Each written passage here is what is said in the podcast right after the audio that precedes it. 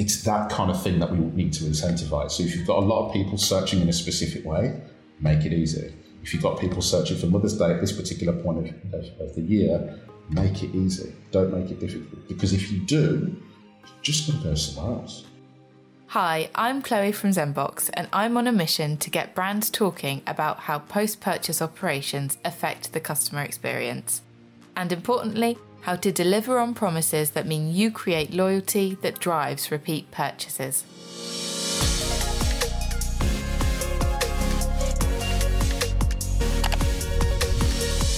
Hi, I'm Chloe from Zenbox, and I'm on a mission to get brands talking about how post purchase operations affect the customer experience.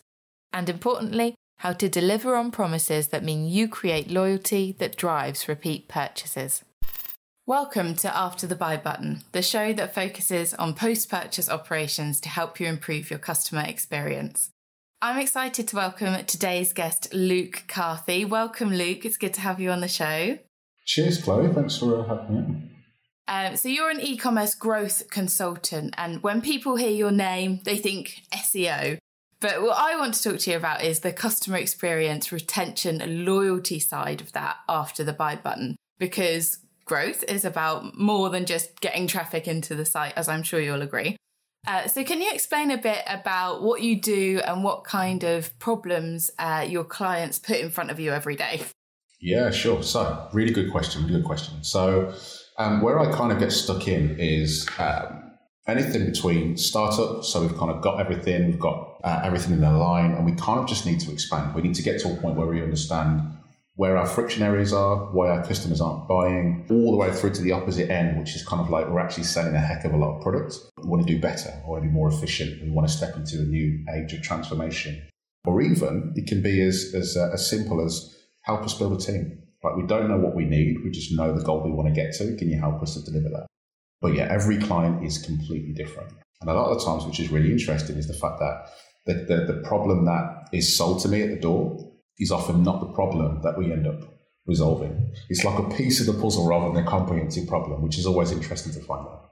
That's great. And I'm sure that's the, the sign of a good consultant is actually finding, you know, what they tell you might not actually be the right, the right problem. But, um, with that, and then clients kind of coming to you, you must have a huge array of different problems that you're faced with. But are there any big myths or misconceptions that people come to you or that they think about SEO in general that you then have to are challenged with with um, providing the the right uh, story? Yeah, absolutely. So I think the first one, which is an unfortunate one, really, but it's the reality of how things are, is, is people have previously been burnt with SEO. So right. it may have been, you know, a bad relationship with an agency, or it could have been misaligned expectations, or whatever that rationale is. Um, I think a lot of times it's kind of like, you know what, we've done SEO before, we didn't do so well, so let's let's not look at it. And the same can be true of any kind of acquisition channels, whether it's email, whether it's paid. But as I'm, I'm pretty close to the world of SEO, then that's the one that typically I see most often.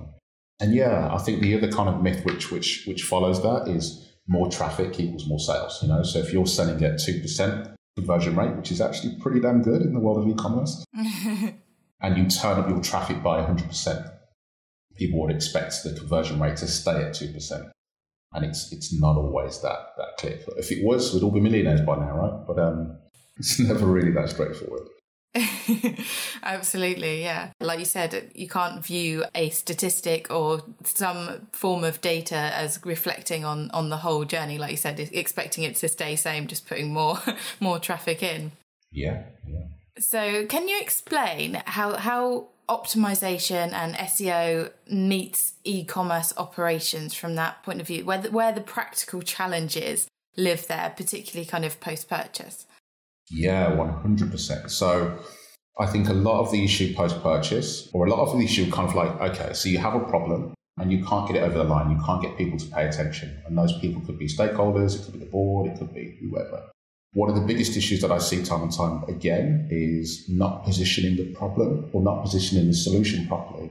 Um, and as a result, people just like, yeah, care. So it could be, for example, you know, if you're thinking about improving your conversion rate or improving the number of customers that come through, you might sell that as an SEO package. So let's improve our rankings, let's improve our, our number of keywords.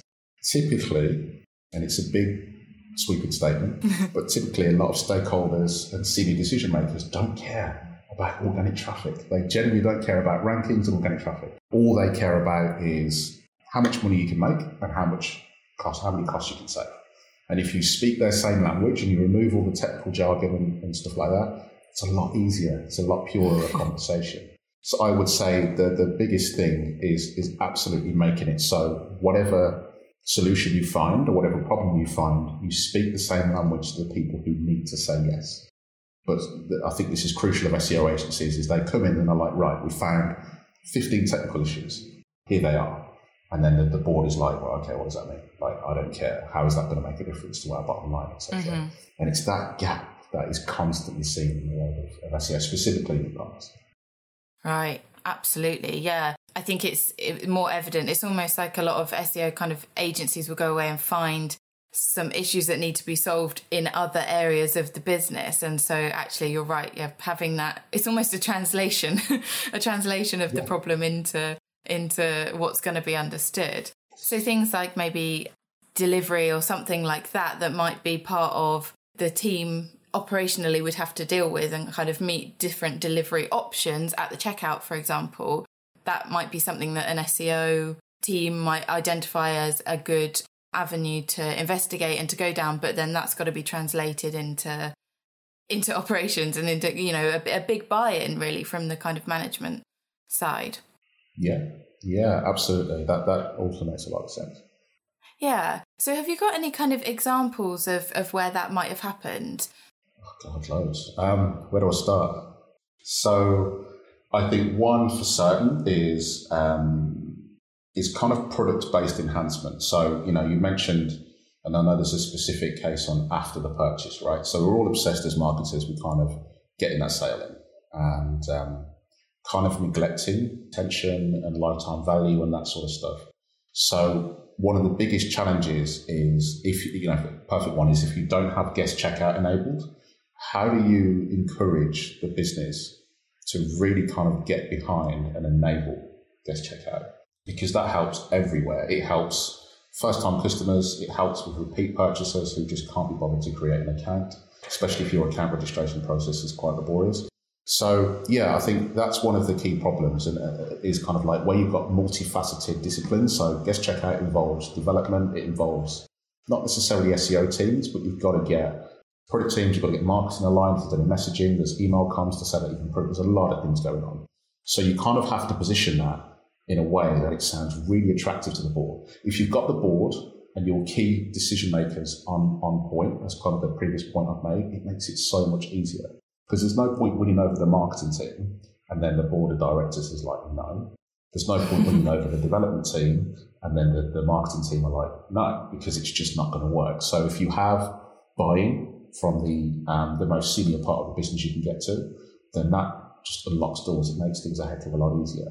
And the way in which I like to do that is to use case studies. And that could be in the way of saying, look, ASOS did that. So, perfect example actually, ASOS a number of years ago removed the mention of registration in their checkout flow. And as a result, they reduced their abandonment rate by half. Wow. So it's quite a dramatic change. I'd love to kind of know how they got that over the line, but I guess for this purpose, it's not really important. But it's kind of like, well, if ASOS can do that, then maybe we can get similar numbers. Mm-hmm. And then maybe even echoing, and demonstrating the pain of your customers by, you know, going to like Argos, for example. So Argos is a notorious company for not offering guest checkout. And it winds me up as a consumer and it winds me up as a technologist because, you know, Argos is purely a lot of it. I mean, a lot of what Argos sells, sure, you know, it's expensive, it's, it costs a lot of money, but equally, you can just go in there and want to buy a kettle and toaster. Like, you've just moved house, you want to buy a cheap wardrobe, a, bed, a kid for, you know, a bed for your kid, that kind of thing. Mm. Um, you shouldn't have to go through a laborious registration process to do that. You really shouldn't. So, you know, by kind of explaining the problem and showing case studies and showing, look, this is how it works, um, it almost becomes a no-brainer. So you then got the board kind of thinking, well, we need to do this. How do we do this? Like, make it happen. What do you need me to do? And once you've got that mindset switch, it's a heck of a lot easier to get people on board and get them to pay attention about, you know, to what it is you want to change. Absolutely. So if, you know, companies are considering guest checkout or they've already implemented it, but then, like you said, there is this question around well, how do we keep that retention and that loyalty if we do offer guest checkout? There must be lots of kind of ways, that, uh, the next steps. What would be your advice and how would you approach that situation? Yeah, so I think to keep momentum going after you've got the initial, you know, piece of functionality rolled out, one is analytics. Like just because you've launched it, don't forget about it. Um, mm-hmm. Because it's important to showcase that that something is still working, but I think also employ your other channels. So if you've got guest checkout enabled, then that kind of alleviates a number of pressures elsewhere. Maybe you could potentially look at flexing your minimum order value because it's easier for people to now purchase and maybe they don't need such a large basket if commercially it makes sense. Um, or even use your email marketing as an opportunity to kind of communicate the fact that you've now got guest checkout on and equally kind of incentivize with offers and promotions and whatever else that's going on.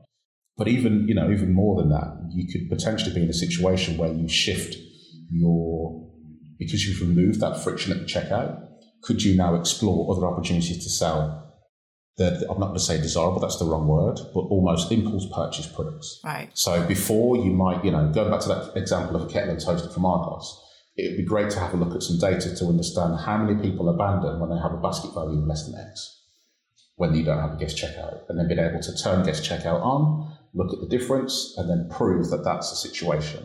That's then an opportunity to get existing customers who maybe have spent three, four hundred pounds to come back and spend maybe 150 to 200 pounds this time or buy again. But I think there's loads of avenues. I think it's, it's a really good excuse to communicate to customers that you've made improvements. But additionally, mm-hmm. those improvements may also make it easier for customers to buy what it is that they, they want to buy easier. So win win. Absolutely. So, and again, kind of the really important point is, like you said, don't just switch it on and walk away. you know, constantly monitoring the results and and what avenues that opens up to you. Because I mean, like you said, there's there's a lot of them. So, is there any kind of um, hard and fast rules for you? You know, when it when it comes to retention and and that sort of area, is there one or two things that you would say absolutely people must be doing uh, apart from the obvious of, of looking at the data? Yeah, so I think it's it's it's really cliche, and really obvious, but remove key friction points. But I'll give you a few specific examples. So one that mm-hmm. I'm really passionate about, and I must say, in all the projects I look at, there's always opportunities here. One is site search. Stop making it so difficult for customers to find what they need to buy, especially your most loyal customers. You know, um, if you are a business where the items you sell, let's say, replenishable, so if you sell food, drink, um, your seasonal.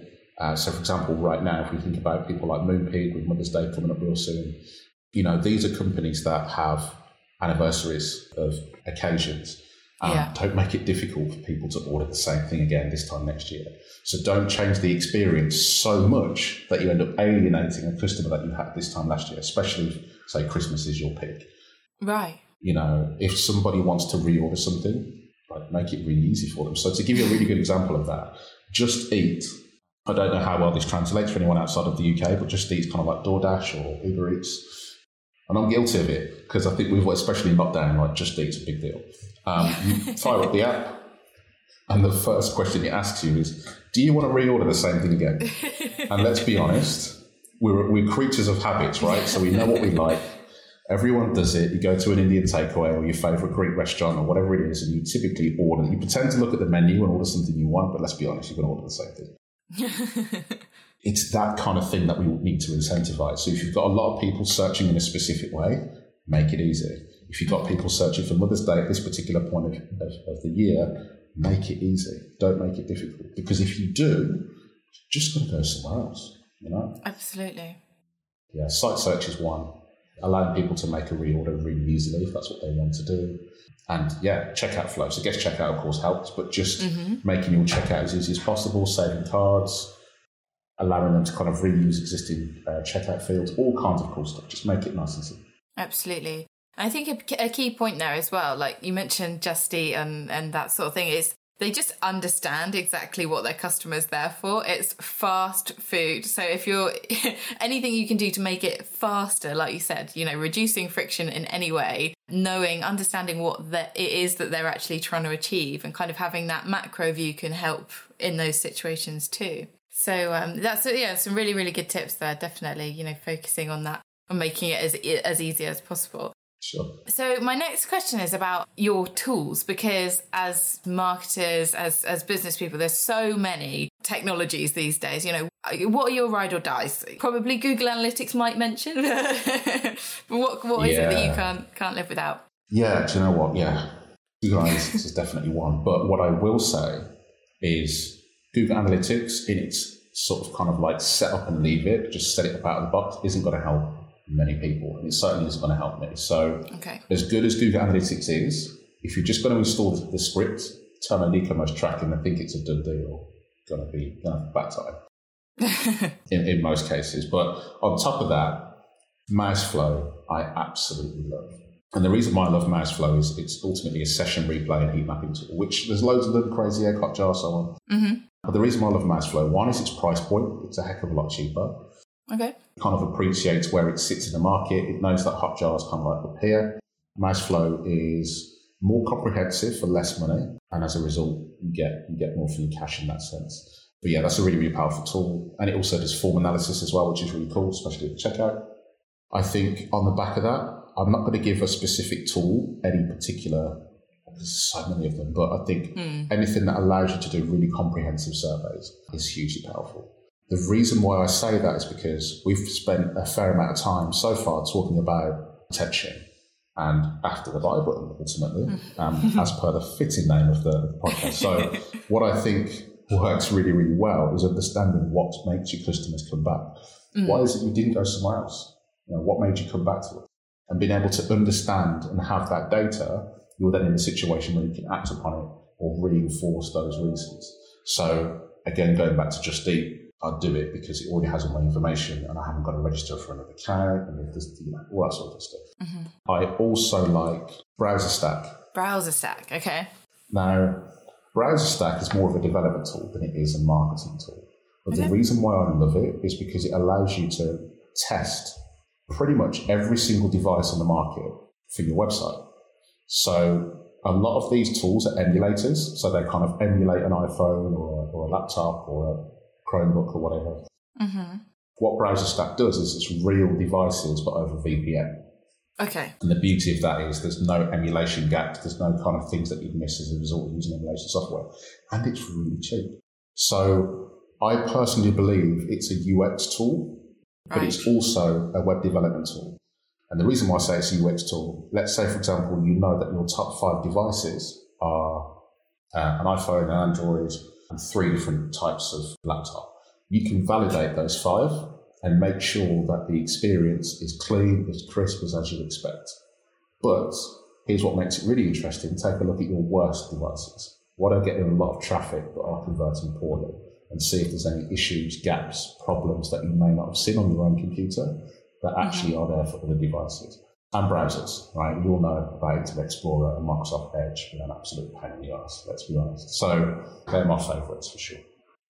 Great. Actually, there's some some really kind of different ones there. So hopefully that'll be that'll be really useful. People can go and take a look and and play around with these things. I mean, that's the beauty of it, isn't it? To just be able to see what you could access. And you've said like surveys and, and things like that. You and again, it comes back to to knowing the customer. You can have a, a huge amount of data and not actually know how to interpret it interpret it correctly unless you've got the customer's eyes on it, you know, or, or that kind of view in your mind to actually understand what it where you need to be moving this data and what you're trying to achieve there. So some really Yeah, some really interesting points there. And I think overall the the fact that normally I would kind of go I would ask how long it might take for somebody to kind of look at these and these things that we've talked about. Obviously we've talked about quite a lot of, of different um operations that you could you could go into. But I guess the point with SEO and you know optimizing monitoring everything that's happening on your website is that it's it's a constant you have to Yes. keep you know continuing to to be there um, and to understand the changing needs of your customer the technology so i think um, that point about the the browser stack is is really interesting to a lot of people and i guess a lot of people wouldn't have realized I mean that's news to me, but probably because I'm not I'm not used to working in, in that environment. But that whole you know emulation versus an actual device that's a really interesting a really interesting point. Yeah, and I think um, the whole device testing thing is often a siloed responsibility. So normally you'd expect right. that to be taken care of. So in a smaller company, you'd expect that to be taken care of by web devs um, or your web development team or your product mm-hmm. team. In a larger business, that would typically fall into QA. So sort of, you know, in the assessment where you've got particular people in the business that poke things, prod things, try and break stuff, and then rectify them ready for launch. So right. that's what those people are, are enabled for. But there's a huge gap because and it's, it's no disrespect or, or, kind of you know anything towards web development, but they typically aren't very customer focused. So they'll be looking for problems purely from a technology stack, you know, errors, 404s, uh, JavaScript runtime errors, all that sort of really important stuff, security gaps, all that sort of stuff. But they won't have much emphasis on customer issues. So, mm-hmm. you know, sizes of things. Are things falling off the page potentially? Is the search field behaving slightly you know, away from what it should do. And yes, there's a very good opportunity that QA will pick that up, but it's much better to have someone with a customer bias and a, mm. um, a real centricity to what the customer needs and the expectation to have a look at browser testing rather than just leaving it to web dev. And I think as a consultant, I don't have any of those premeditations as to who's responsible. I just know I need to take a look and dig and find problems. So mm-hmm. that is the beauty of hiring someone external because that bureaucracy and politics and all that sort of it's your responsibility, no, it's your responsibility doesn't happen. Because I don't care. I just want to look at finding things regardless of who's responsible for it, you know? So Absolutely. And I guess that that allows you to retain that macro view of things. You're not bothered about the I guess internal politics of things. You just want to get it right. That's right, exactly.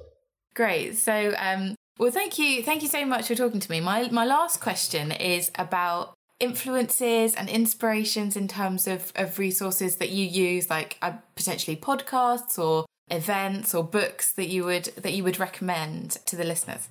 Yeah, so on the on the side of podcasts, um, I think there's a there's one um, by Chloe Thomas, uh, which is all about e-commerce, e-commerce master plan podcast, which is, is brilliant. And the reason why I love that podcast is because it, it asks retailers, like it's really kind of insightful in terms of looking at big retailers, big brands, and seeing how they do things, but equally speaking to consultants, independents, success stories, you know, all that sort of really good stuff.